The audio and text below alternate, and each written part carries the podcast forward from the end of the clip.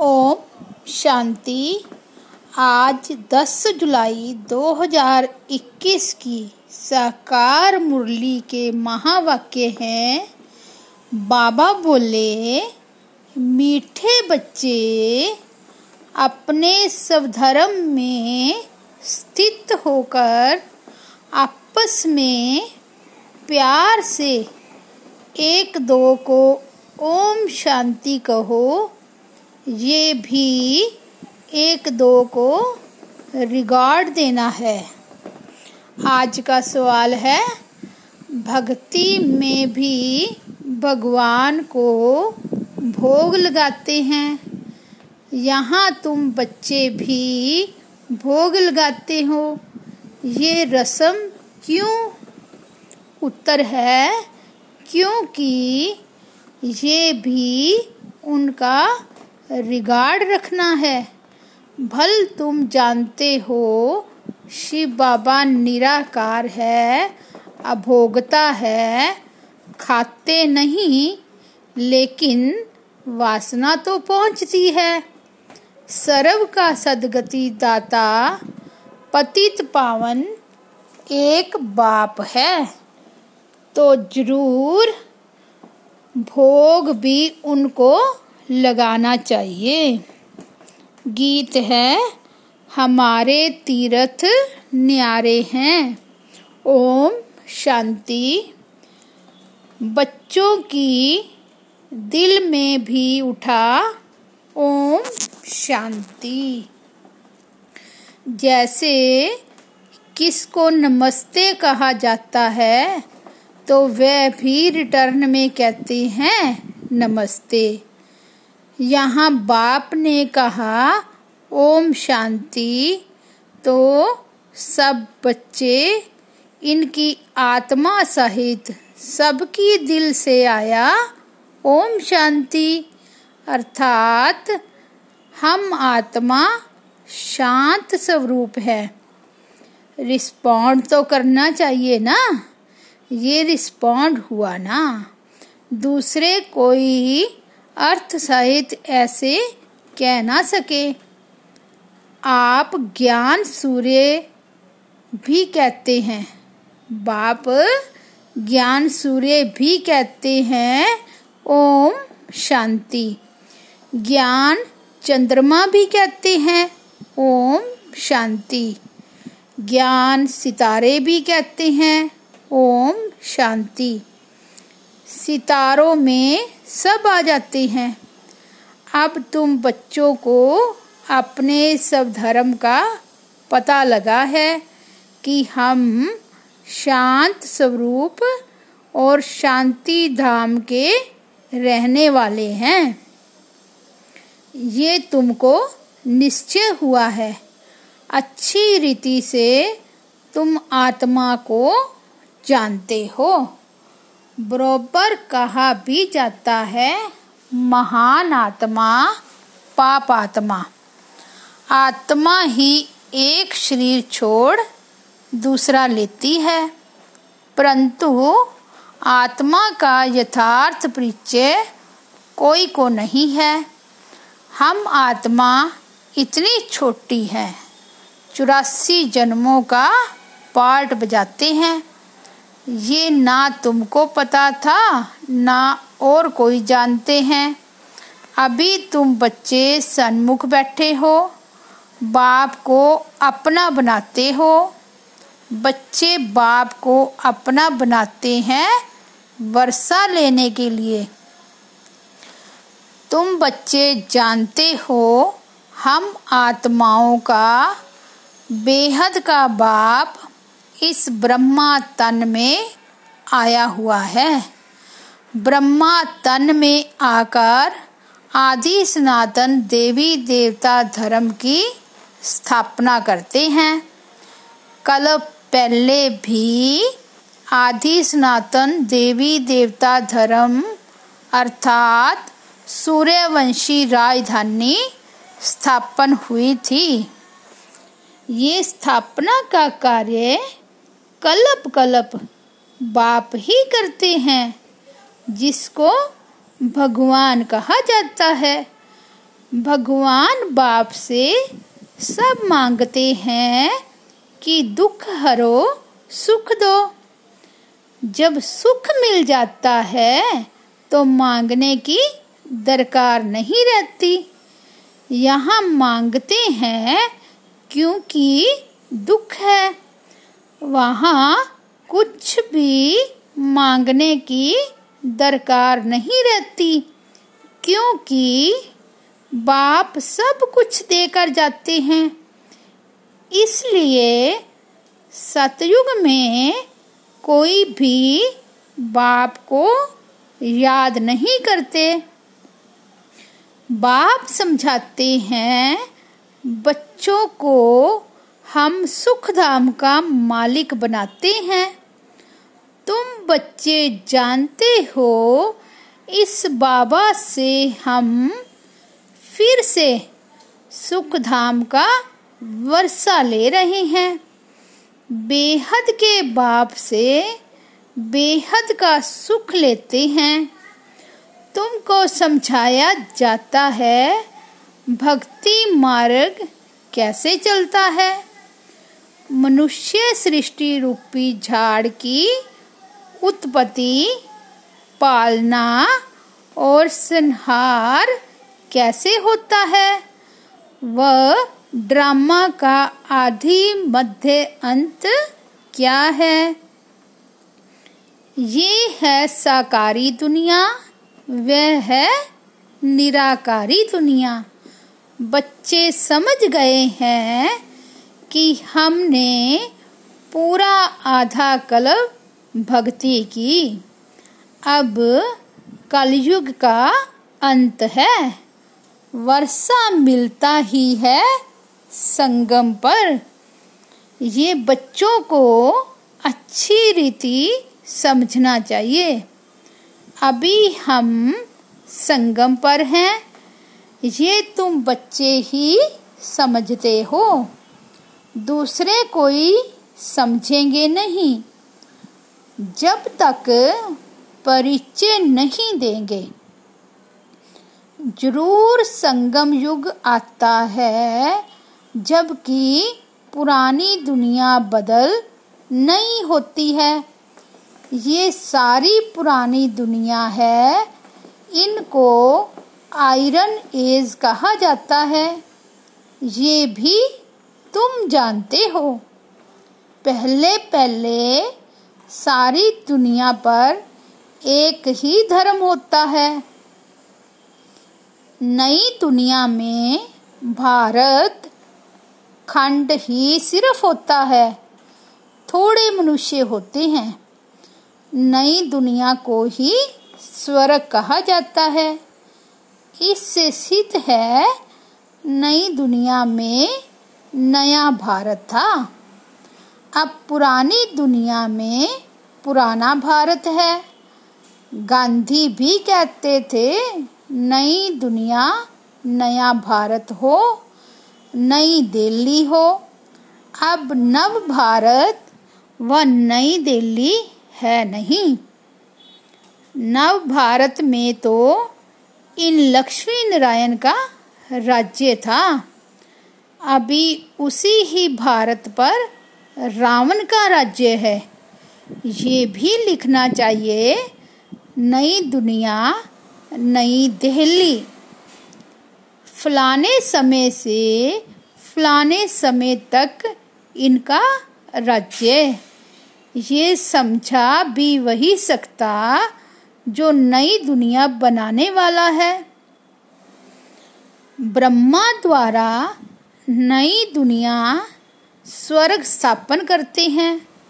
जिस स्वर्ग का वर्षा लेने के लिए तुम आते हो, बाप तुमको युक्ति बतलाते हैं अथवा पुरुषार्थ कराते हैं। सन्मुख भी मिलने आते हो अथवा वहाँ भी बैठ पड़ते हो। दिल होती है सन्मुख मिले। वे सन्मुख मिलते हैं मनुष्य मनुष्य से। यहाँ तुम कहेंगे, हम जाते हैं शिव बाबा से मिलने। कहेंगे, वह तो निराकार है ना? हम आत्मा भी निराकार हैं। हम भी यहाँ पाठ बजाने आते हैं।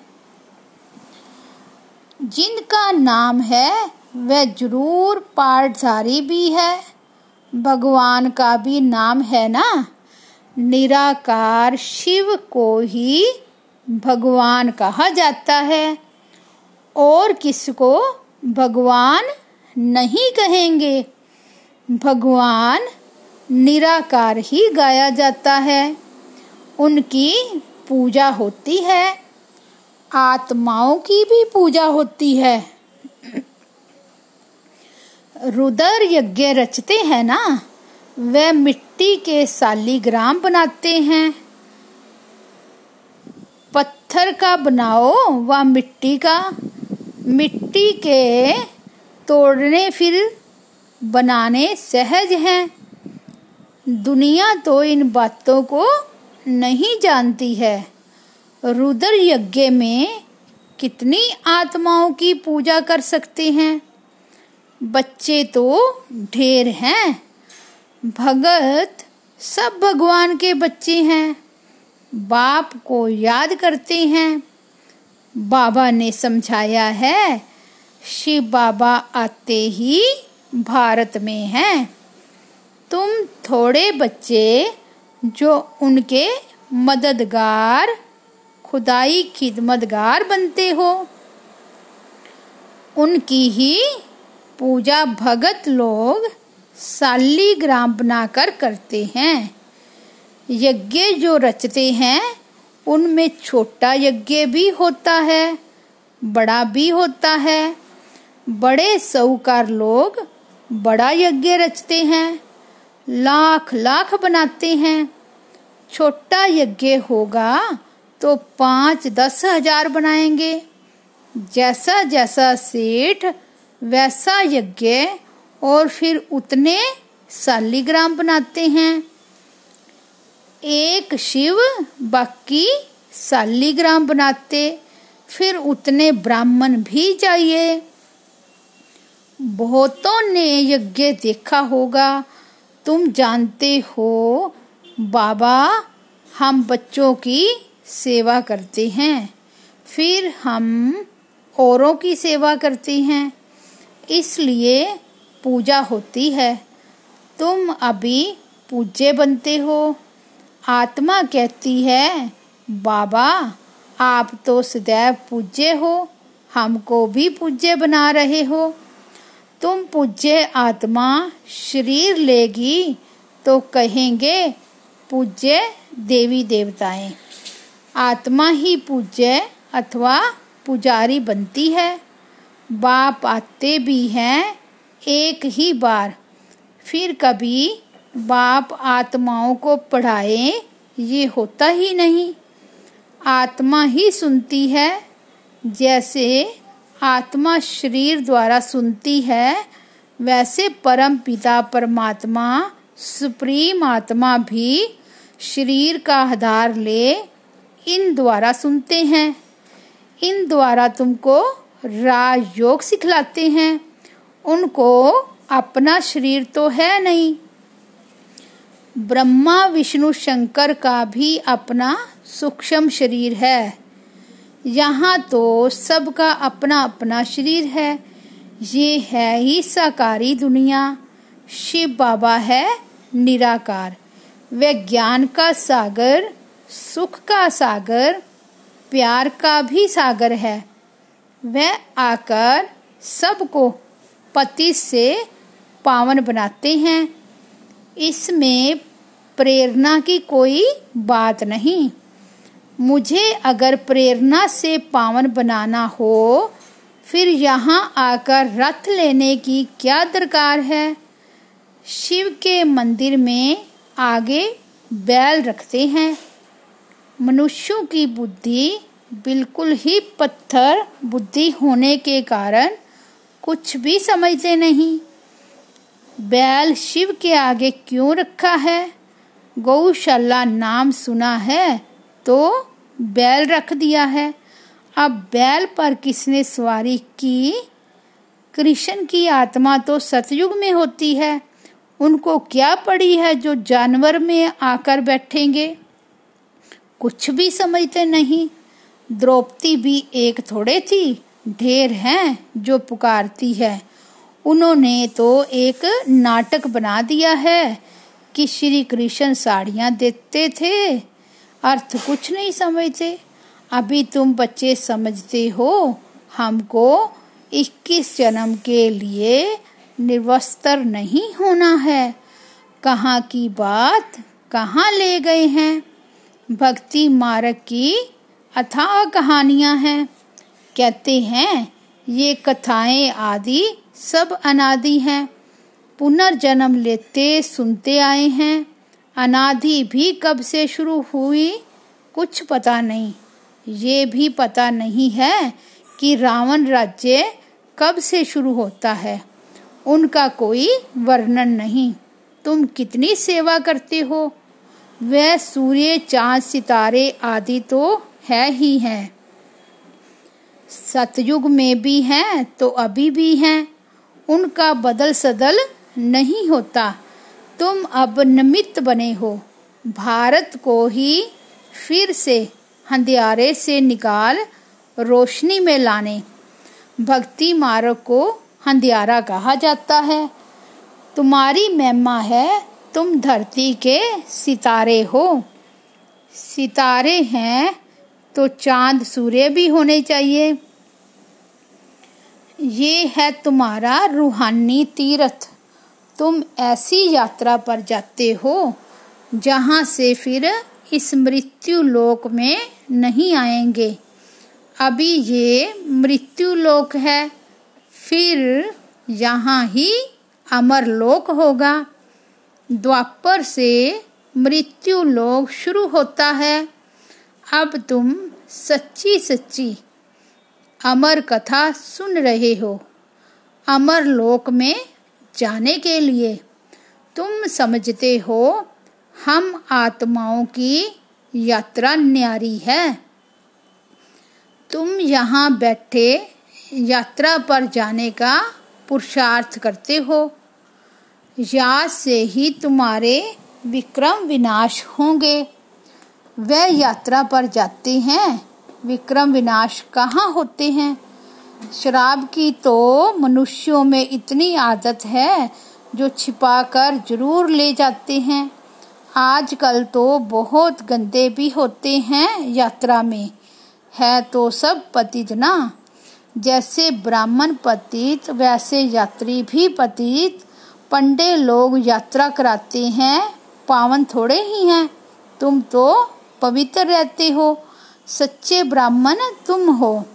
तुम्हारी आत्मा पवित्र रहती है, याद की यात्रा से ही तुम पवित्र बनते हो सतो प्रधान बनना है।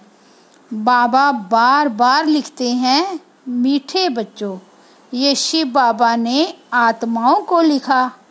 मुझे याद करो तो तुम तमो प्रधान से सतो प्रधान बन सतो प्रधान दुनिया के मालिक बन जाएँगे। बस एक ही डायरेक्शन है मुख्य। कितना सहज है। याद से ही विक्रम विनाश होंगे। याद नहीं करेंगे तो विक्रम नहीं विनाश होंगे। फिर सजा खाएँगे। बाबा तो कहते हैं, तुम कहाँ भी जाओ, कमाई कर सकते हो। उठो, बैठो, खाओ सिर्फ़ बाप को याद करो। तुम्हारी कमाई है। बच्चों के लिए तो और ही सहज है। इसमें कोई अटेंशन आदि की बात नहीं। श्री नाथ के मंदिर में श्री नाथ की याद में बैठती हैं। भोग लगता है। है तो पत्थर की मूर्ति ना। भोग भी किसको लगाना चाहिए? अधिकारी तो एक ही शिव बाबा है। सर्व का सदगति दाता, पतित पावन, वह है। बाप कहते हैं, मैं स्वीकार ही नहीं करता हूँ। तुम मेरे ऊपर दूध भी पानी वाला चढ़ाते हो। ये भोग लगाते हो? क्यों? मैं तो निराकार अभोगता हूँ। मेरी क्या पूजा करते हो? मेरे आगे भोग रखेंगे? लेकिन भक्तों ने भोग लगाया, उन्होंने ही बांट कर खाया। तुम जानते हो, शिव बाबा को भोग तो ज़रूर लगाना है। फिर बांट कर तुम खाते हो। ये जैसे किसका रिगार्ड रखना है। हम शिव बाबा को भोग लगाते हैं। शिव बाबा का भंडारा है ना? जिसका भंडारा है, उसको भोग ज़रूर लगाना पड़े। भल तुम भोग लगाते हो, खाते भी तुम बच्चे ही हो। ये ब्रह्मा खाता है, मैं नहीं खाता हूँ। बाकी वासना तो आएगी ना। बहुत अच्छा भोग बनाया है, कहने के लिए ऑर्गन्स तो है ना। ये ब्रह्मा खा सकते हैं, ये शरीर तो उनका है ना। मैं सिर्फ़ इनमें आकर प्रवेश करता हूँ, मुख ही काम में लाता हूँ। तुम बच्चों को पति से पावन बनाने। गौ मुख भी कहती है ना, बराबर गऊ भी है। तुम जानते हो, इनसे ही तुम बच्चों को अडॉप्ट करते हैं। ये मात पिता दोनों हैं, परंतु माताओं को संभालने कौन? इसलिए सरस्वती को निमित्त रखा। ड्रामा प्लान अनुसार, माता गुरु की महिमा भी चाहिए ना? गुरु तो पहले नंबर में मशहूर ये है। गुरु ब्रह्मा ठीक है, जैसे बाप वैसे बच्चे। तुम ब्रह्मा, तुम ब्राह्मण भी सच्चे गुरु बनते हो। सबको सच्चा रास्ता बताते हो स्वर्ग का। आत्मा ही मुख से रास्ता बताती है कि मन मना भव, मध्य जी भव। बाप, माँ, बच्चे सब वही रास्ता बताते हैं। यहाँ तुम सन्मुख बैठे हो, याद रहती है, फिर घर जाते हो तो बहुत बच्चे भूल जाते हैं। यहाँ आनंद आता है। बाबा पास आए हैं। बाबा कहती हैं, सब दर्शन चक्करधारी बन।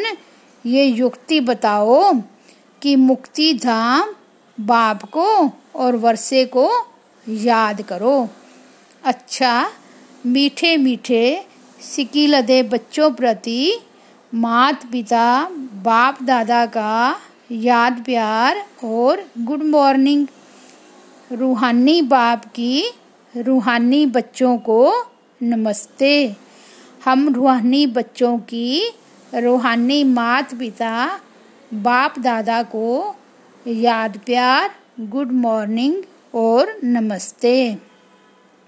धारणा के लिए मुख्य सार, फ़र्स्ट पॉइंट, आपस में एक दो को व बाप को यथार्थ रिगाड़ देना है।